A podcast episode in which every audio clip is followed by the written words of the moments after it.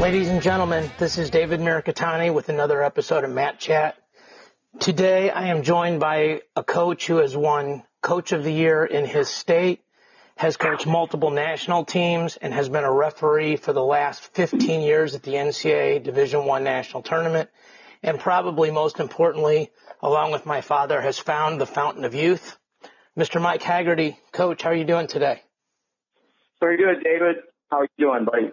I'm good. For the for people that don't know, we have a, a long, long relationship. I think you actually sat in my corner back when Fargo wasn't Fargo and was in UNI back in like gosh, 1984, or a long time ago. So really appreciate you coming on today. Yeah, I think I was probably 15 or 16 when I sat in your corner that year. yeah, I was a freshman and you were a junior, right? so,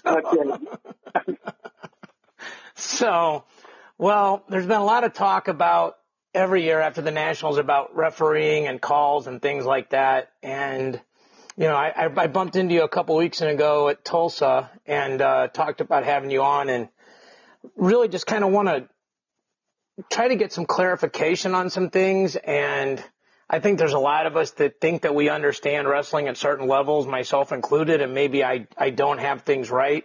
So really wanted to talk to somebody like you that knows knows the rule book, knows the handbook, and try to give some clarification to our listeners. So if that's okay, I'm just going to dig right into some things. Absolutely, David. Okay, so the first question I have is if I'm a coach and I come over to challenge whatever call I challenge, can you only review what I challenge or can you find something else while you're looking at the video? And I'll give an example. If I think my guy had a takedown and you didn't call it and you go look at it and along the way you see one guy or the other grab the singlet or something else like that, pull hair, grab one finger, can you make that call or can you only review whether or not there was a takedown or not?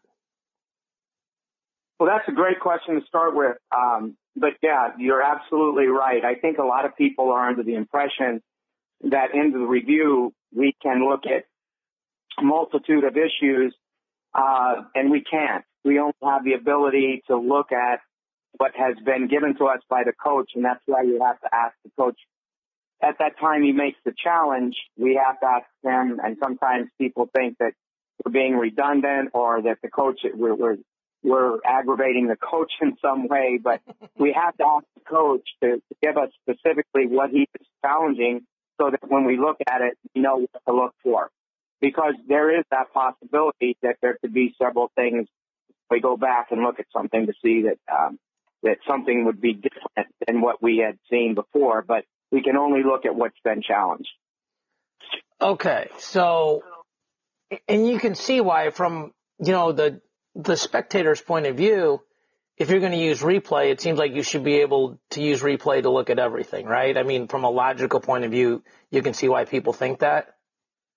Yeah, absolutely. Um, and and the other thing I think to remember, David, is we're talking about a lot of this will probably come down to video review questions as, as I looked at the, some of the questions you sent. But I believe in my heart that you know we're going to evolve. Uh, this is in its infancy. We haven't had video review that long. And yes, there are some concerns, there are some issues, and I suspect that over time we're going to see an evolution. Uh, but we're just limited right now with what we're given.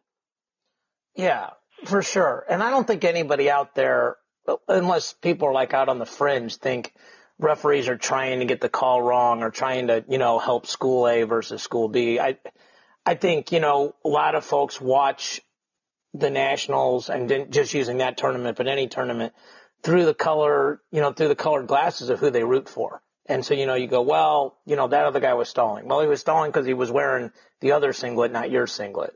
So, you know, and I know you're a coach and, you know, you, you, you know, you wear two different hats. So I know you understand that. But one of the other questions that a lot of guys I talk to who I think are smart really want to understand is, and it's kind of twofold. Number one, why, why is the review so secretive?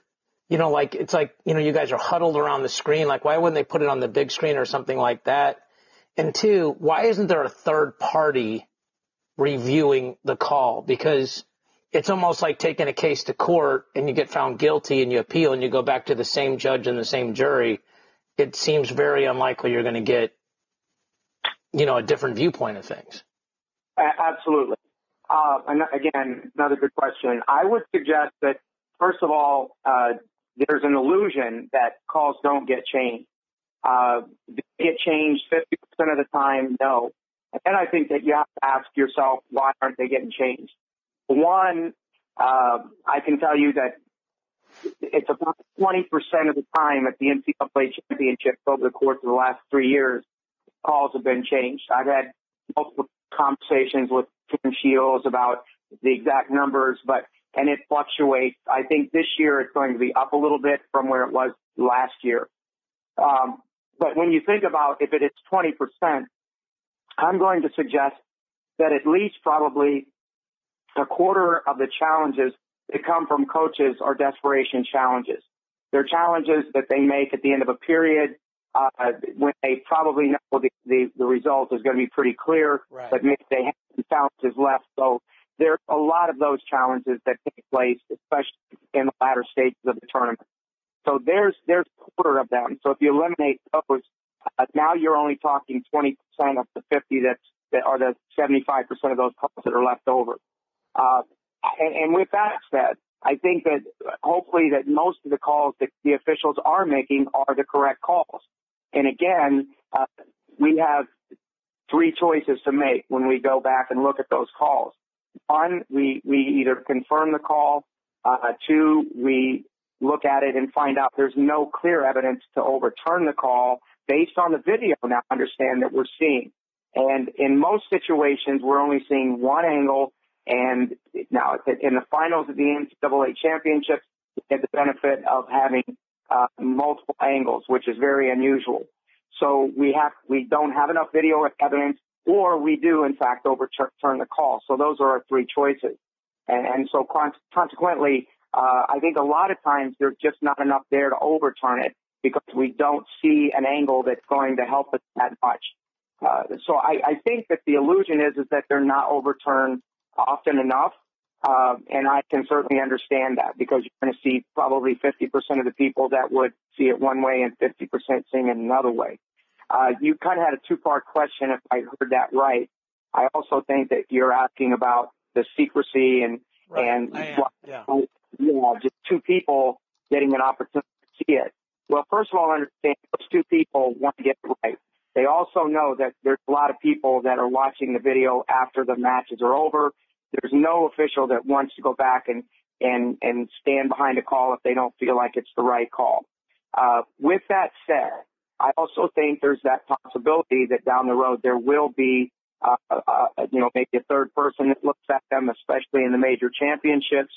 Uh, but right now, we don't even have a second official in the Big 12 most of the time. Uh, you know, it's, it's rare that we get a second official in the Big 12. The Big 10 uses a second official. The MAC uses a second official. Most of the larger conferences do. But uh, there's a cost that's involved. If we're going to support uh, two officials, are we going to go to the third official that's going to use just in video review? How is that going to work out?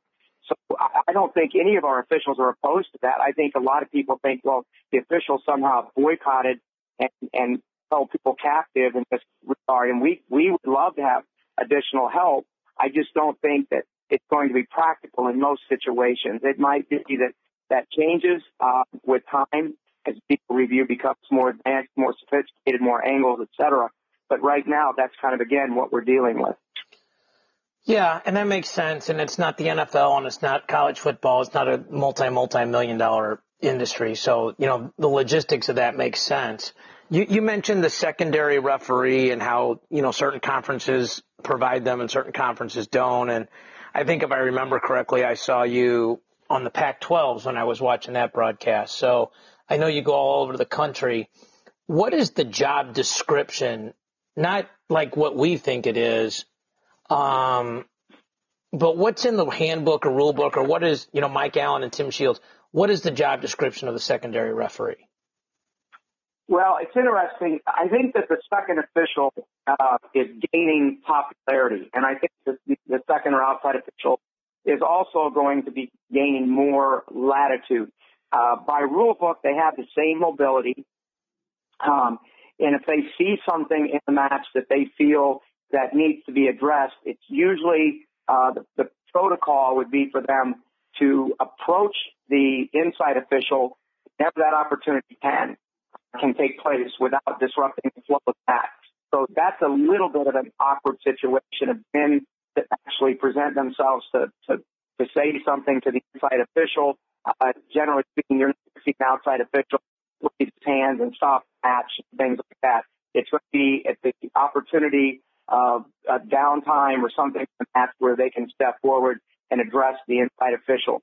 Uh, you know, certainly if it's something that happened on a takedown, uh, they would want to get to the inside official and, and make that apparent to them, make it known that they have an issue with that. So whether it was, you know, riding time or those other issues taking place, especially in college wrestling, uh, need to be addressed and, and taken care of quickly. But there is, there are some limitations with that as well.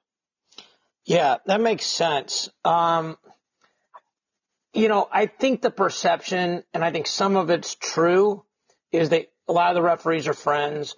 Nobody really wants to show the other guy up.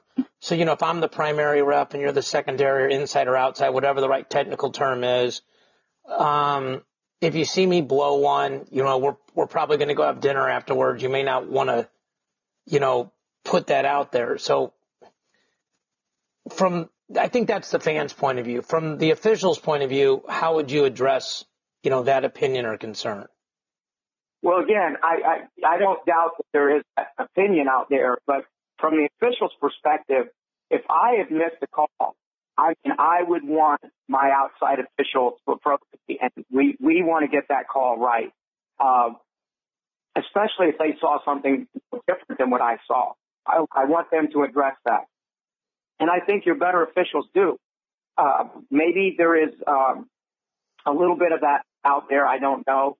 Um, if it is, it's unfortunate because truthfully, you know, I, I, I've had the opportunity to work with some great outside officials and I've had the opportunity to work with some great inside officials being on the outside. And I think there's definitely, uh, probably room for more dialogue. And as Tim Shields, our national quarter, coordinator of officials, has pressed over the course of these last couple of years since he's taken the job, he wants us to have that communication. And it, the, the difficult part of it is when does that communication occur? Uh, more than it is that there's probably something that needs to be said. It's just when is it to be said? And, and rather than wait and let that thing die, and then it becomes more of a mood issue as, as the match progresses. Yeah, it makes sense. I mean, it's, it is, you know, I, I think like working the nationals is kind of like, you know, getting a job as a head coach in high school or college or whatever your goal is. Like once you get there, your goal is to stay there and, and continue to be able to do that job. And so I think I know a lot of people that think like, okay, these guys, nobody wants to step on anybody's toes. Um, but I also understand your point. Like, look, you know, we want to get the calls right and that's more important to us, you know, than, than anything else. So, um, one of the things that I think is really, really difficult to call is leg riding. And so I want to make sure, I mean, I coached for a long time, but I want to make sure I understand the rules right. And then if I do, I want to ask you about a couple situations. So first of all, if you're riding on top of me and you put the legs in and I stand up, if there's stalling called, it's called on the bottom man. Is that correct?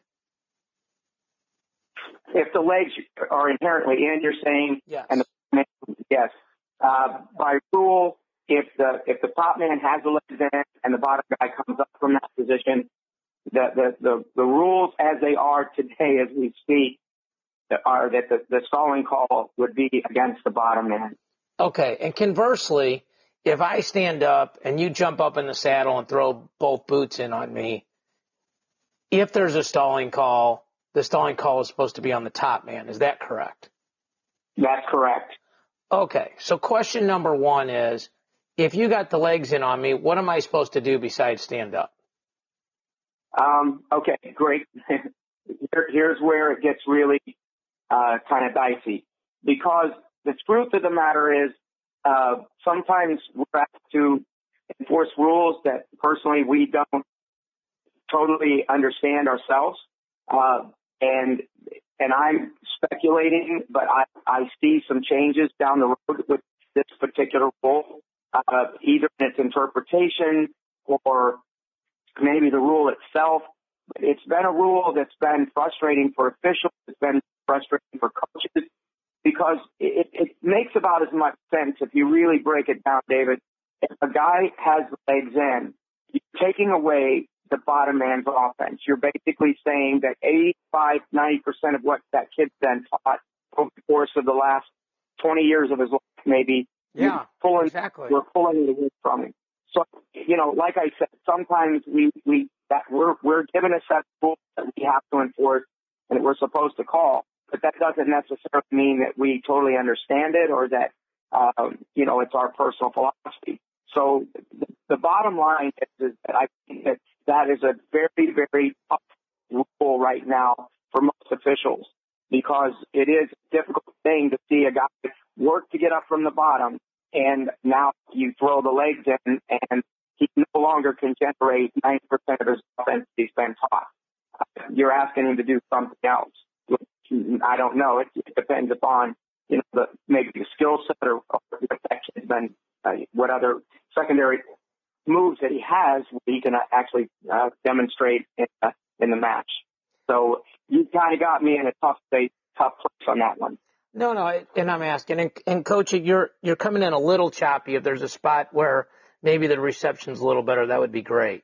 Um, so you know, when we coach guys in legs, we said number one, don't let them in. Two, get out of bounds. Everything else we're going to show you is going to be three, four, and five. So, you know, when the guy puts the legs in on top, I guess what I I think see is okay. I I understand the rule correctly and how it's supposed to be I think you're being kind when you say you don't understand the rule. I think it is you you coach and you you're still in really good shape. I know you still wrestle with your guys. You're like that's a ridiculous rule. You just don't agree with it. And you know that the guy on bottom when he's standing up isn't stalling, he's trying to get out. So I guess this leads right into one of the questions I had written down I wanted to ask you. If you could change a rule or two, what would you like to see changed? Yeah, and I think that's a fair question. Um, you know, I, I, I hesitate to offer too much, uh, you know, personal opinion about the rules and things, but uh, I, I would definitely say that's one rule that I would like to see changed. I would, I think most officials would agree that that's a difficult rule to interpret. Um, and then you have that borderline when the legs are actually coming in. Is he three quarters of the way up? Is he in a quad pod? Is he in a tripod? Uh, there's all kinds of you know, ifs, ands, and buts with that one. So I think it's a rule that really needs to, you know, be looked at as we move forward. Uh, we've limited, you know, a lot of things on the mat over the years. You know, we've kind of uh, tried to narrow the scope with the, the count when the guy drops down from the top. Uh, I know that, uh, you know, we're, we're pretty cautious sometimes about arm bars coming off the back things like that. So we've kind of limited the top man. Well, this is one for the bottom man. You know, this is one of those that the bottom man is a bit limited because when those legs go in, it's kind of like sacred ground that he can't come up. And, uh, I'm not real sure what else he's supposed to do there. So, and again, I'm not, I'm not advocating that, that, you know, that that's, that it completely changes to the point where, uh, if, if he does come up, that he's not responsible to try to wrestle from there. I'm just saying that in the process that changing a guy's total strategy because he's he's a stand up guy that he no longer can come up once those boots are in kind of uh, makes it difficult. So I'd say that's one of the rules I'd like to see tweaked a bit. Yeah, I think that makes sense, especially with the with the level of uh, explanation you've given given me here. So another one of the the rules that I think are difficult for people, maybe not to understand it, but you know, to see how it's interpreted is, and I, I don't even know if I'm calling it the right thing, but the five second drop down rule, you know, where if you're right. It, first of all, is that the right term for it? Yeah, absolutely. All right, absolutely. I, I get one right, coach. So that, you got it. You got it, man. from an F to a D, I'm going to work my way up. So, um, so how is the rule actually worded there? Well, pretty much the wording is is that if uh, top man drops down below the buttocks and in in cases one or both legs um, with with his with his arms. Um, he, he, there's supposed to be a count. Uh, the, the exception being, and, and I know that this, this is the one exception that kind of creates issue because uh, it, it has a lot to do with where the, the other arm is. If a guy drops down to an ankle or drops to a leg, and the other arm is over the top of the shoulder, like in a drape cradle situation. If if you follow where I'm going yeah, with that, I, I know you're that's saying. there. There is no count there, and I'm not really feels. I'm not real positive of why the committee, when this came to fruition, why they kind of isolated that one particular situation where if the if the guy's over the shoulder and kind of like working for a cradle, but has has uh, picked the near side ankle or has encapsulated the far side leg, why they kind of like said this is the one exception. Um, but everything else, if uh, the, the near arm is under uh, underneath the body, like in a, a near waist ride and an ankle or something like that, there should be a count that would start. Uh, and there, there is one other um, exception to that, and that exception being that I know, and this is, but this this is generated from the defensive side of it. I'm I'm speaking so far just from the offensive side. Uh, if the defensive man initiates action that, like in a switch situation, where it forces the top guy to go to the leg in order to, to react to the counter to that that switch, then there is no count there. But wow. the action is initiated from the bottom man, that changes the game. And so I think a lot of people are just under the assumption that anytime a guy drops to the leg, that there should be a count. But that's not that's not necessarily the case. Okay, I got a couple. Thank you. First of all, I got a couple questions or points. First of all, I see it's so inconsistent. So tight waist and an ankle is supposed to be a count. Is that correct, Coach? That's correct. Okay. Why do some guys start counting right away and some guys take their own sweet time to start counting that? Um, that's a good question. I mean, there should be some consistency in that. That a near waist and an ankle, uh, you know, maybe um, a second for the guy to make that attempt to break him down, but immediately after that, there should be a count. There, there really shouldn't be a ton of inconsistency with that. And maybe it's just an awareness. You know, it's one of those things that in the flow of wrestling, that it's not observed at that point. And so then the guy, you know, maybe the outside official says something. Maybe he comes to, the official comes to kind of their senses and sees it a second or two late. And then the count begins. But, um, you know, and I'll be honest, I've, I've started that count late myself.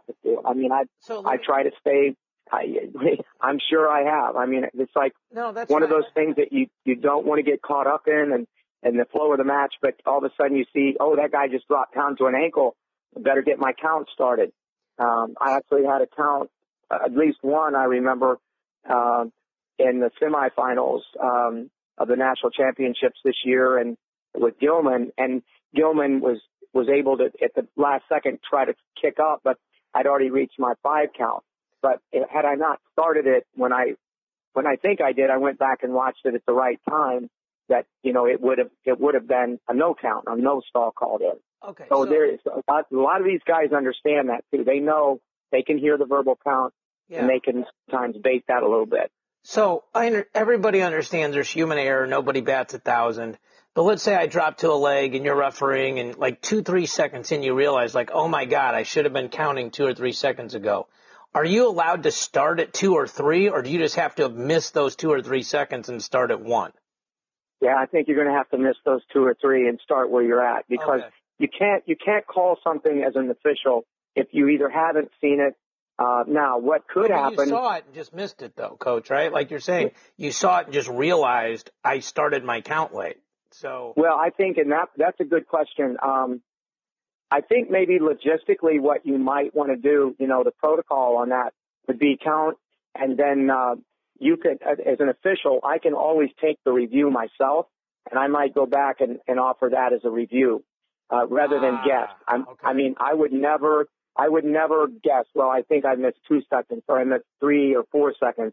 I think what I would do is I would go with what I had. Um, and you, you got me thinking on the spot, you know, as you, as you mentioned that. I think the proper mechanics there would be make the call as you see it, but then you have the option as an official to review any of your any of the match at any given time. It might be the time to take that review. No, that makes sense because you're trying to get to the right call. And it also makes sense that you can't start the count in the middle because it changes the strategy. And since the count is verbal, you know, I'm going to drop down there, drop to three, maybe four, four and a half, and then jump up.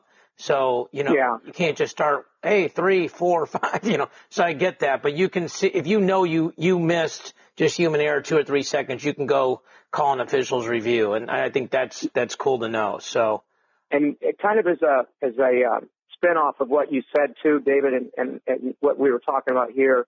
Um, the official does have the prerogative uh, by by rule to be able to, if they feel like the um, the top man is gaming that rule in such that you know he's done this a couple of times, like you get to two or three, and then you they jump back up, and then they they drop back down a couple more times if that is actually taking place and, and you feel as an official that the top wrestler is gaming you, you have the option to hit him for stalling without ever getting yeah, to the five count. Because they are stalling. You know what I mean? They're, right, yeah. exactly. It's, it's a, tr- it's a stall in a more traditional sense. Sure. Okay. So we're talking about this stuff on top and that leads to another question how does riding time impact stalling on top? Because I remember one time one of our guys got hit in a match, and I went over to the ref and I said, you know, we're trying to score score. And he says, no, you're not. I'm like, we're trying to get riding time. That's a point. I said, you know, so it seems to me like, you know, we should get some leeway here until we're at least at a minute one and probably a little more time than that since we're probably going to pick down next period. As a referee, do you think about that at all? That that's a point? Is it not a consideration? You know, what's the mindset there? Uh, you know, this is the whole, this is something for people well above my pay grade to, uh, to ultimately decide someday. Uh, this has been talked about for years and years and years and, you know, nobody can really come, come to the conclusion of what we need to do in that philosophy. If, if we reward a guy with a point and, you know, for riding and staying on top of a guy, it's difficult to think that we're we're going to call him for stalling for doing the same thing. Uh, so exactly. It's, it's, a, it's a difficult, right? yeah, yeah, it's a difficult paradigm to, to justify. Uh, but the truth of the matter is, is that I think the way that most officials call it is that they are uh, really non-aware of the time factor, not looking at does he have 30 seconds of riding time, uh, 40 seconds of riding time? Does he have his minute one riding time? I think more so, most officials look at it as though, are they aggressively pursuing advancing the position? Um, and that's what I've always told myself when I'm out there. I want to see the top guy advancing position. If he has an arm bar, is he working for uh, something to, to put the guy on the back? If he's got legs in, is he trying to turn with the legs? Um, if he's if he doesn't have something, is he at least trying to break him down from, you know, the top bottom position? Is he trying to advance the position? And if somebody's trying to advance the position, it's almost impossible to call them for stalling on top, in my opinion. What about these uh, guys uh, because, that just claw ride to death? And you know, you, they, you know, they're good at claw riding. You, yep. they're good at mat returns. They're good at lifting. You know, but you know, you've wrestled, coach. You've coached high level guys. You know, they're not trying to turn them. I mean, you know, they're not trying to turn them you know, and they're not really advancing the position. They're just grinding on that guy. But those guys hardly ever get hit for stalling. So, you know, what is the thought process there? Yeah, I think, you know, it's kind of interesting as, as wrestling rules change or the interpretations change, you find great coaches and great wrestlers find ways to wrestle to the corners of those rules. and right now, you know, maybe 15 or 20 years ago, you didn't see a claw ride very often. But as we became a little tougher on the top guy with certain rule interpretations, taking the arm off the back and this and that, uh, and we've limited him. Let's let's face it, the top man's a bit limited. Uh, you've seen the claw ride become much more a part of the game, uh, and so consequently, uh, more guys go to it. Uh, my again, I'll go back to what I said earlier if they're just hitting the claw ride and hanging on, uh, you know, I'm not, I'm not, I wouldn't say that I would immediately jump to that and hit a stall call. within, you know, the first five or six seconds I saw it.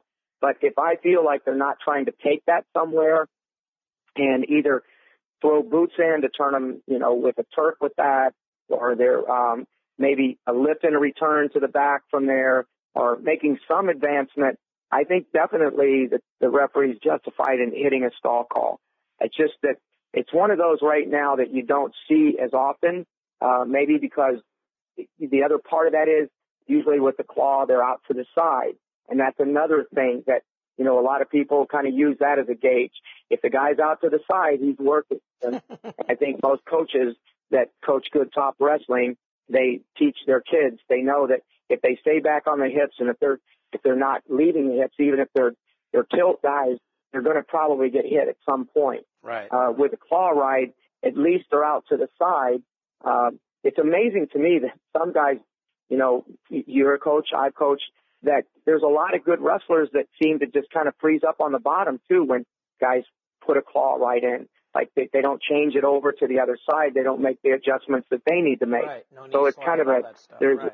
Yeah. yeah there's a duplicity there that both guys are responsible. Yeah. Yeah. No, you're right.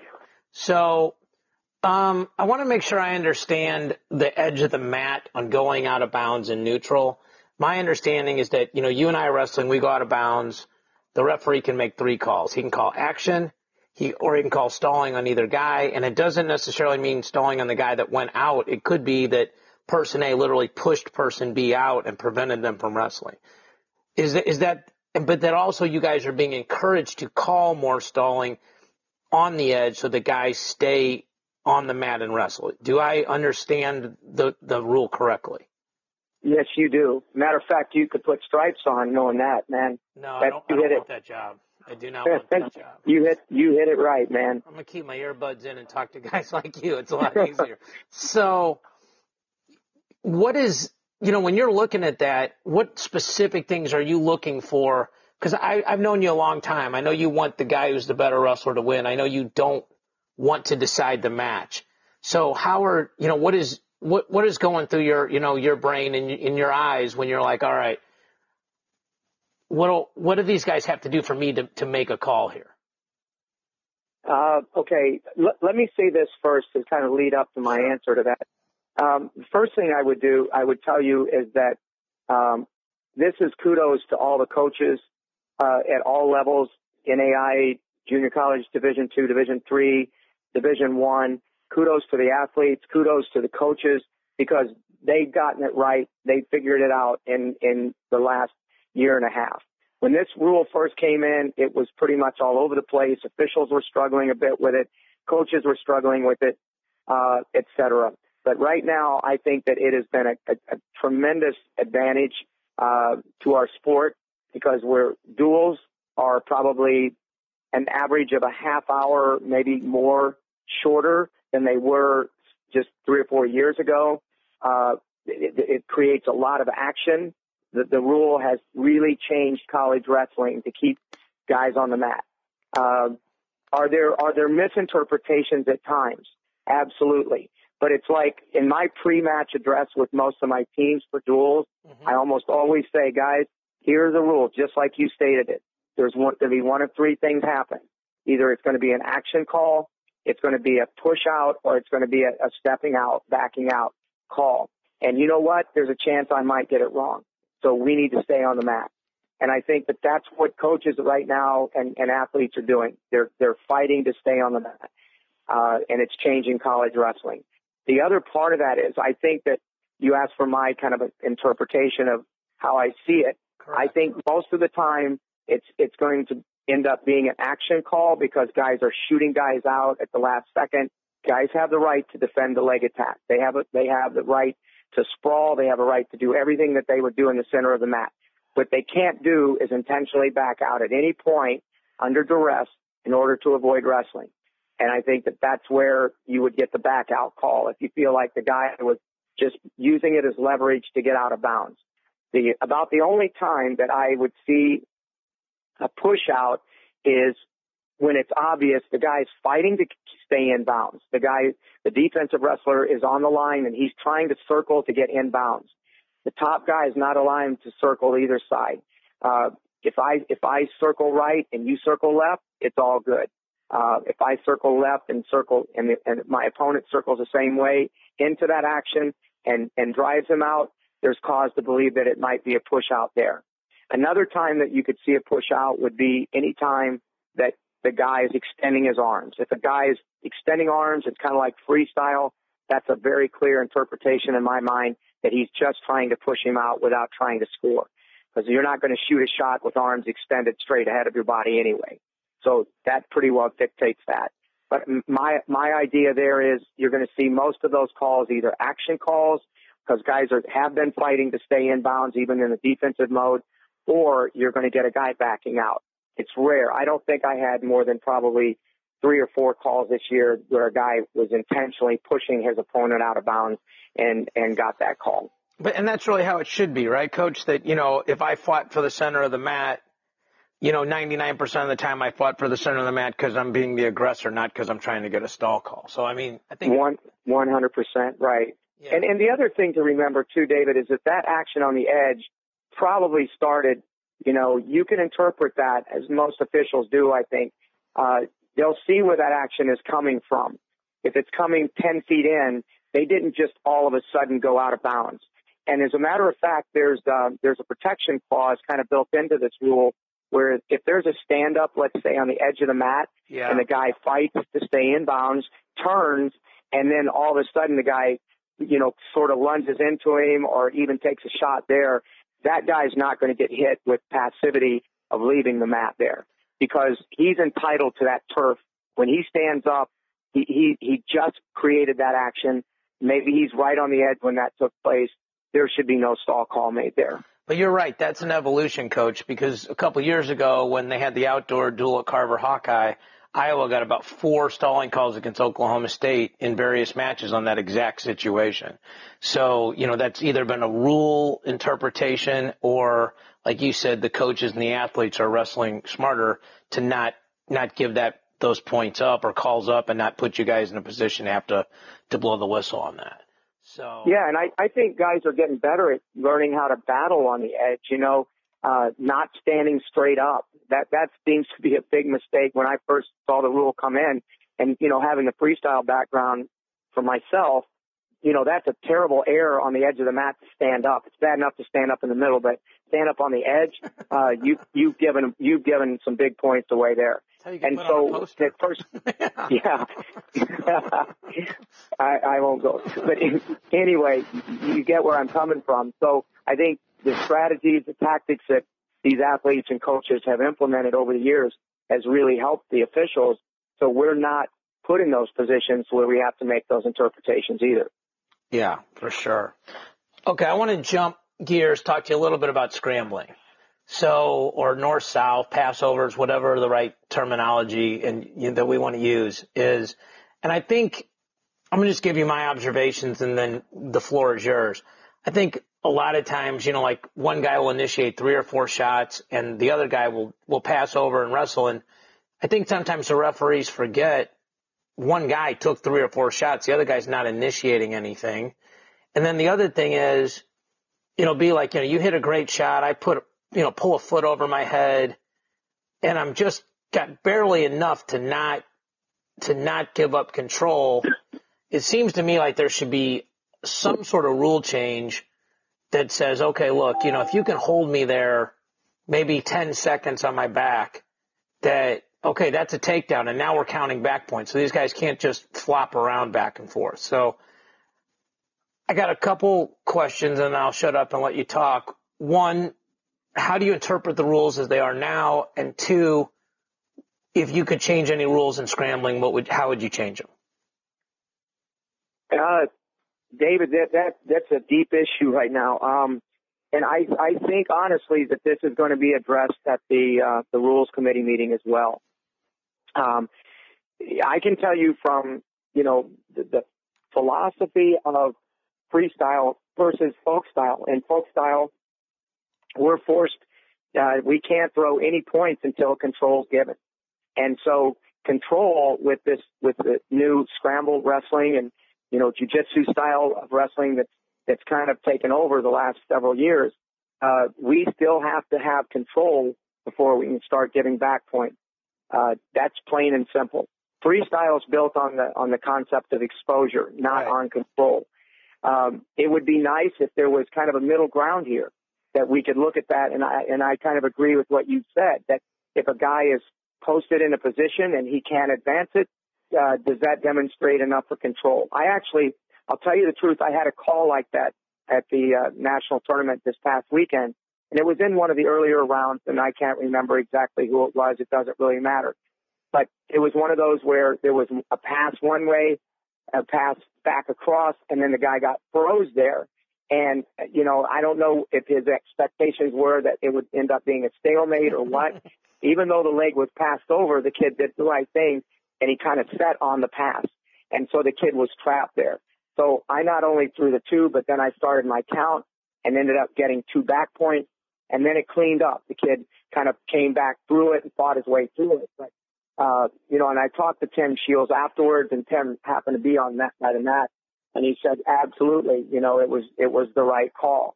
But again, you know, there's people that probably saw that and said, you know what, I don't know that that was controlled because the leg was across the guy's head. And at any time he could have continued to roll through, which he could have. And I think that we've got to be kind of judge and juror in, in that situation. We've got to make a call that this guy is not going to get back through that position and we're going to go ahead and unload points right there.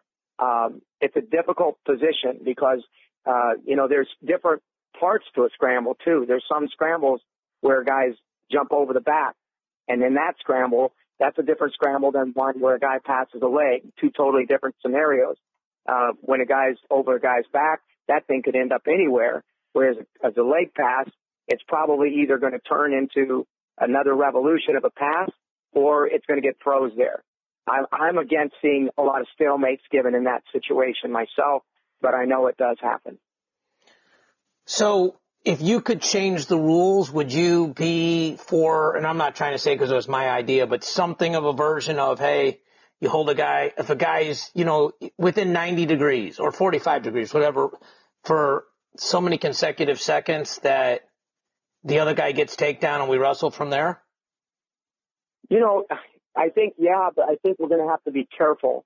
Um, I think we're going to have to be careful in defining the situations and the scrambles like I, you know, like I mentioned on a leg pass, those are probably either going to go another revolution or they're going to get froze. Whereas a guy that's over the back and grabbed an ankle and hanging on, uh, it's a little bit different scenario there because you have no idea where that might end up. The guy could come up through the middle. He could post up double. There's all kinds of options that might take place in there. So the one that I'm speaking about specifically is that leg pass and it gets frozen. I wouldn't even be opposed to say, hey, we give him one path through on one side, but if he gets frozen going back the other direction and he can't get through, it's almost an automatic, you know, takedown there because he's demonstrated that he can't go back the direction that he wants to go. Uh, but again, I think, you know, that those are things that are going to be discussed probably over the course of these next several years, uh, with the new jujitsu style of wrestling that, that's kind of taken over with leg passing and going over the top and stuff like that it's an interesting thing because we haven't seen the likes of this. Um, and it's made wrestling exciting, but it's also made it incredibly, incredibly controversial at the same time. Well, and I think, you know, I've done some jujitsu and coached some fighters, and what's really interesting is the jujitsu guys actually don't know how to defend single and double legs with passovers. And it's funny because if, you know, when you teach them that, they're like, oh my God, I'm right where I feel comfortable, and they've got you know, toe holds and knee bars and some other things there. So yeah, it absolutely. I've I've actually I did a worked at a club here uh, uh, last summer. Went down and taught at a club, and you're exactly right. Uh, they're they're like at home when they're there, but they don't traditionally use those counters um, on leg shots. Yeah. Okay, couple specific questions. Um, wrestler A is on bottom and gets an almost reversal, like a standing switch and now he's and has wrestler B now in a standing single leg. But wrestler B is still accumulating riding time, but he's not in control. How do we solve this? Oh wow, well, that that's a tough one too because again it goes back to the issue of riding time. Can't release the control until something's changed there. Um, as the rules are today, you, you are exactly right that there there would be no change in the riding time. The riding time would, would continue to tick.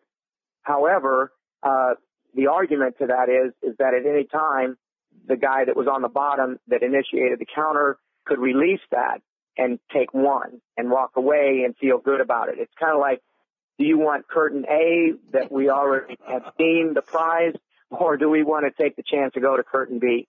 And that's kind of how that right? that yeah. yeah. I, I don't have a good answer for that. As long as there's riding time, there's always going to be that that kind of like double jeopardy situation that the guy's he is basically free, but he's holding on to a leg. I will say this: I had a situation um, earlier in the year at an open tournament where that exact scenario took place. But then the scramble ensued. Uh, the, the guy that was countering the, the foot up in the air, who at one point was the top man, fought it back down to the mat. He, he literally it turned it back into where he had a whizzer in on the mat and uh, he was forcing a, a quarter Nelson pry on the guy's head. And so there was no release of any points involved there because it went back down to the mat. As it stood on the mat, if it would have ended there uh, at the end of a period or the action stopped out of bounds or something, then as an official, you could release that and give them one. Um, and, and of course, then they would go back to the middle neutral or however they start. But uh, that's that's a difficult one because it's kind of like it's it's a rule that there's really no answer to. You can't really modify that to fix that without changing riding time altogether. It's going to continue to roll.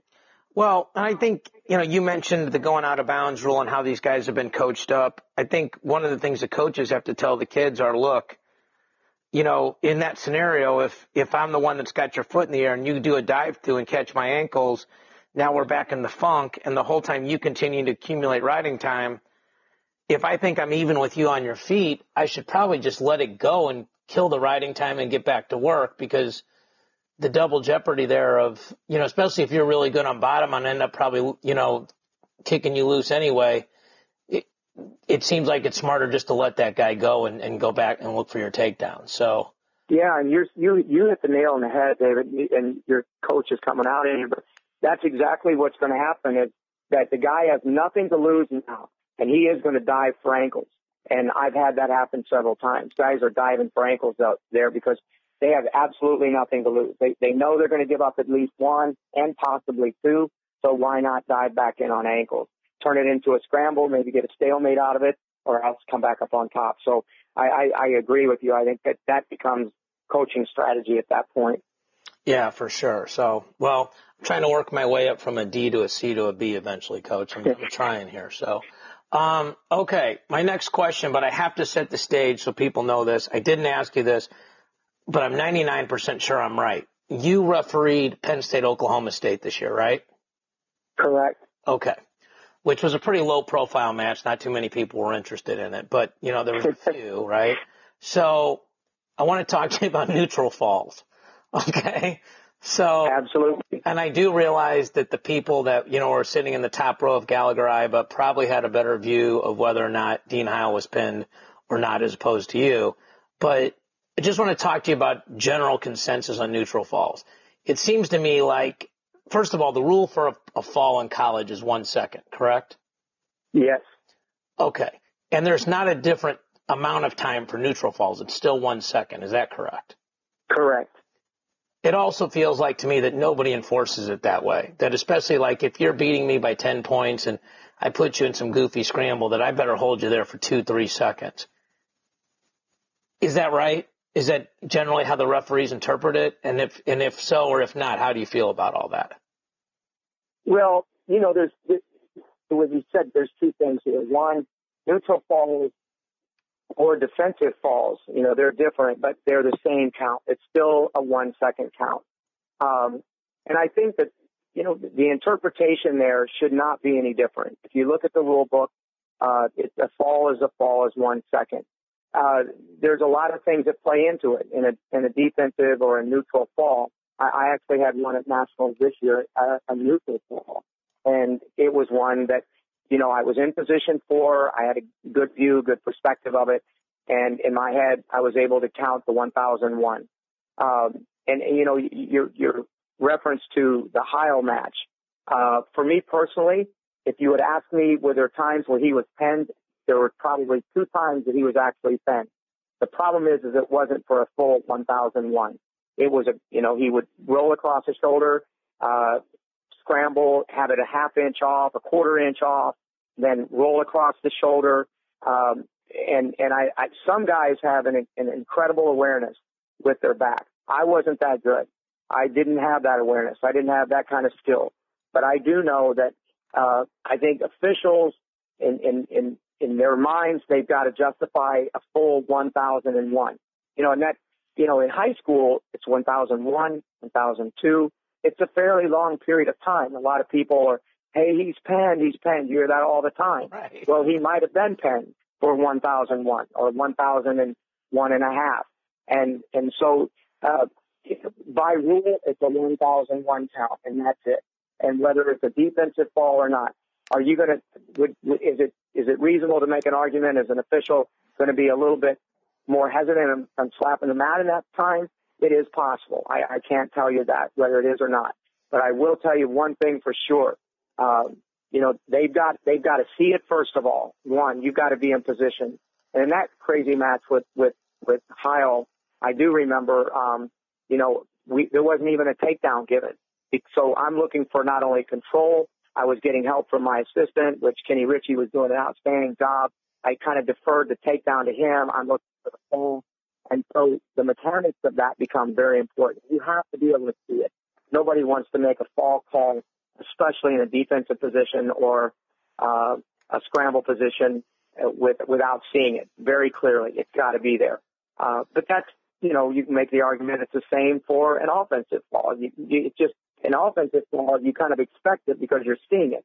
A defensive or a scramble fall, uh, you know those are, they come and they go, and a guy glances across the shoulders, and I think the guy's probably going to get the benefit of the doubt there uh, because it's got to be, like I said, that's day 1001.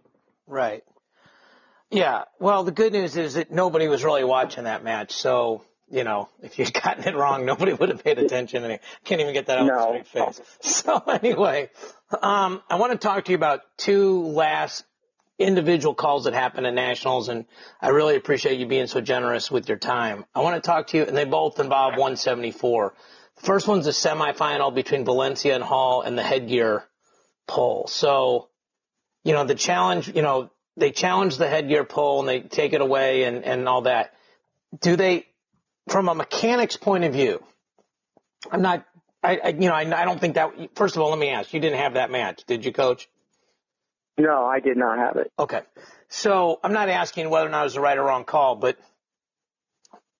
is the referee there allowed to say, yes, he pulled the headgear, but was accidental. We're just going to wave everything off.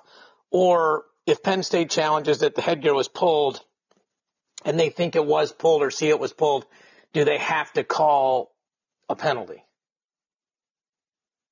Um, well, here's what I would tell you. Um, number one, I, I would really hesitate to make judgment on, you know, a fellow official or a call that was made in the championships that, that I wasn't involved in personally. But what I would tell you is that if if there is a call made and, and you know after after review or even if it wasn't reviewed, the rules are what they are. And so if if if they go back and have a, an op- opportunity to look at a call or if an official has an opportunity to look at a call and and see it clearly as it's stated in the rule, you got to follow the rules. And, and so uh, are there inadvertent headgear holes and things like that, or a hand gets caught in it? Uh, absolutely, those things happen. But inadvertent doesn't create scores. An inadvertent action can't create a score. But if something happens as a result of that, it's pretty apparent that something took place.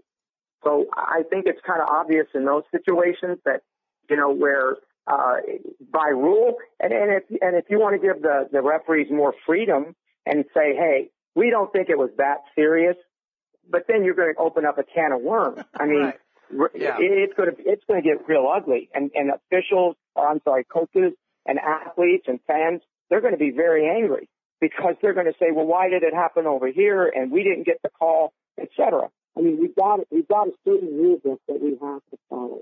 Uh, are there things in there that that invite a bit of gray area? Absolutely. But in most situations, I think that it's pretty clearly demonstrated whether or not it, it created a, a, scoring opportunity or not. And um, so the bottom line is, in my opinion, that uh, we, we've kind of got to follow the rule book. So, uh, you know, if you refer to that particular situation or any time that that there's uh, an infraction like that, and nobody likes to see it. Trust me, I get it. You know, if there's a penalty in a football game and it brings back a touchdown, right. people are 50% of the people are going to be very upset about that, and I get it. But it is it's the nature of the beast, and and and they're following the rule book in, in football just like we have to do it in wrestling, and vice versa. Yeah, and that leads to the last question, which is really you know almost circles back to the first question that we originally talked about, but the the 74 pound uh, no call takedown with uh, Jordan and Hall. So Ohio State challenges that that's a takedown. Okay, to me, it looked like he got a takedown and Hall got a reversal. I just want to make sure I understand whether or not anybody thinks it was a takedown or not. The two calls the referee can make there are no takedown for Jordan and just two for Hall, or hey, we're going to turn the call over. It is two for Hall, and now we stop it and restart in referee's position, and Hall does not end up on top. We restart with Bo Jordan on top and Hall on bottom. Do I understand that part correctly? You you got it. You got it. So that makes it even harder for the referee to make that call because as the action came through, you know, we all clearly saw that, you know, Hall did a great job, whether he either did a great job preventing a takedown or a great job getting a reversal, but either way, he came out of that on top. And now it's even really probably more difficult just from a human nature point of view for that referee to make that call, right? Well, it makes sense to think that it does. I mean, it would it makes sense to believe that it's it's possible there that you know trying to look into the future but I honestly believe in my heart that any official, any championship official would, would try to get that call right, regardless of the outcome as it's seen, you know, through the next four or five seconds in the lens of a camera. They're going to try to get it right from the very beginning. And in my opinion, and, and again, I haven't looked at it very carefully. I just remember seeing it, you know, you know, from the, from the room that we were exposed to, that we were watching the matches as officials. And again, I really hesitate commenting on any one situation or an sure. official uh, that, that called a match. But in my opinion, unless there's clear evidence, when you go back to watch it, that you see something different than what you saw at the time you made the call, you're not going to overturn that.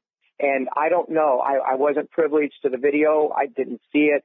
Uh, but I do know that, you know, Angel, of course, had that match and is one hell of an official one of the best out there. And uh, when he made that call, it was a tough one. But then again, eh, you know, I don't think he's going to base his uh, his his decision on how it played out three seconds later. I think he's going to look at the, the takedown, and in his mind, it, it was either there or it wasn't there. Um, and I think a lot of people would probably say, hey, you know, as a result of the outcome, it was obviously not a takedown. You're going to get other people to say, well, it was there and uh, ultimately it changed the action. So you know, Angel's not likely to make the change of the call. I don't I don't believe that for a second. I think the truth of the matter is he he weighed the merits of the takedown as it showed up on the video at that particular time, and he saw it the same way that he saw it when he was out there. So I, I think it's a very difficult thing. Uh, you know, officials have talked about this, and and I know the, the rules committee have probably talked about it too. That whole idea of of uh, if a call is made, you know, everything from there after if the call is changed, then that action is wiped out. We have to go back to that point and start all over again. Uh, it would be nice if we had that crystal ball to say, you know, we know that we could go a two and a two here or a, or a one and a two here or two and a one there, but we don't have that ability that, you know, all action is erased from that point forward. Is it something that the committee may revisit. That's, that's a possibility. But again, you know, it's it, it, it, those kind of things come to light in, in big matches because you got two guys that are of great skill. You got great coaching out there. Uh, it's the best of the best, and it was a bang bang call, uh, just like many that were in the championship rounds. Right. And you know, I think that it's it's interesting that you can have three or four camera angles and still have a discussion about was it there or not. And we're not talking about just the average fan. We're talking about you know great coaches, great officials. Everybody's looking at that, going, "Wow, that's tough." and you can slow it down. And is that fair to look at it in slow motion? I'm, I'm telling you, it's just our sport. Uh, you know, and I know you appreciate, you know, what what goes on out there in these high level matches, but there there is some horsepower. There is some great wrestling. Uh, the scrambling has definitely changed. Uh, there's some calls that we were never forced to look at in the past, and uh, we're seeing those come up in today's wrestling in the last two or three years. But um, it, we're in an evolution, you know, as, as we move forward.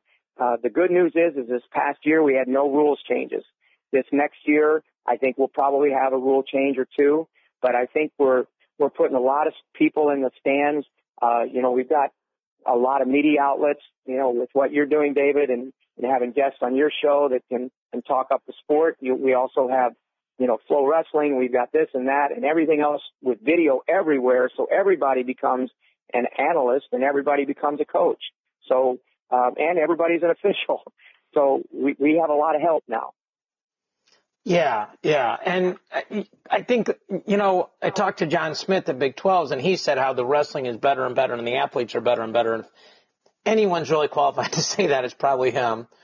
And, and when that happens, the calls are so quick. And, you know, you know, I don't, I don't get to be biased anymore, and, and you haven't been allowed to be biased for a long time because I mean, I've had, you know, I've watched you referee kids in college that you coached in high school and, you know, things like that. So I know you just, you know, you got to be Switzerland and just call it right down the middle. So, you know, I really appreciate it, coach, because it's probably the best time of the year to have you on, like right after nationals. I mean, people are still talking about calls and, talking about matches. And for a guy that's done it, I think this is what your 15th straight year of doing the D1s. You know, that's it's a big deal to have you on. I really appreciate it. You you know, you coached. I got to wrestle guys that you coached. I got to coach guys that you coached, and you know, so we have a lot of history. And for people that don't know, you're being inducted into the National Wrestling Hall of Fame this summer in Stillwater, correct? Yeah, that's correct. Yeah, thanks. Much congratulations and well deserved, Coach. I really appreciate your time. I appreciate you, David. Thanks a lot, buddy. All right, folks, that was Mat Chat with David Mirikitani. Big thanks to Mike Haggerty. Talk to you all next week.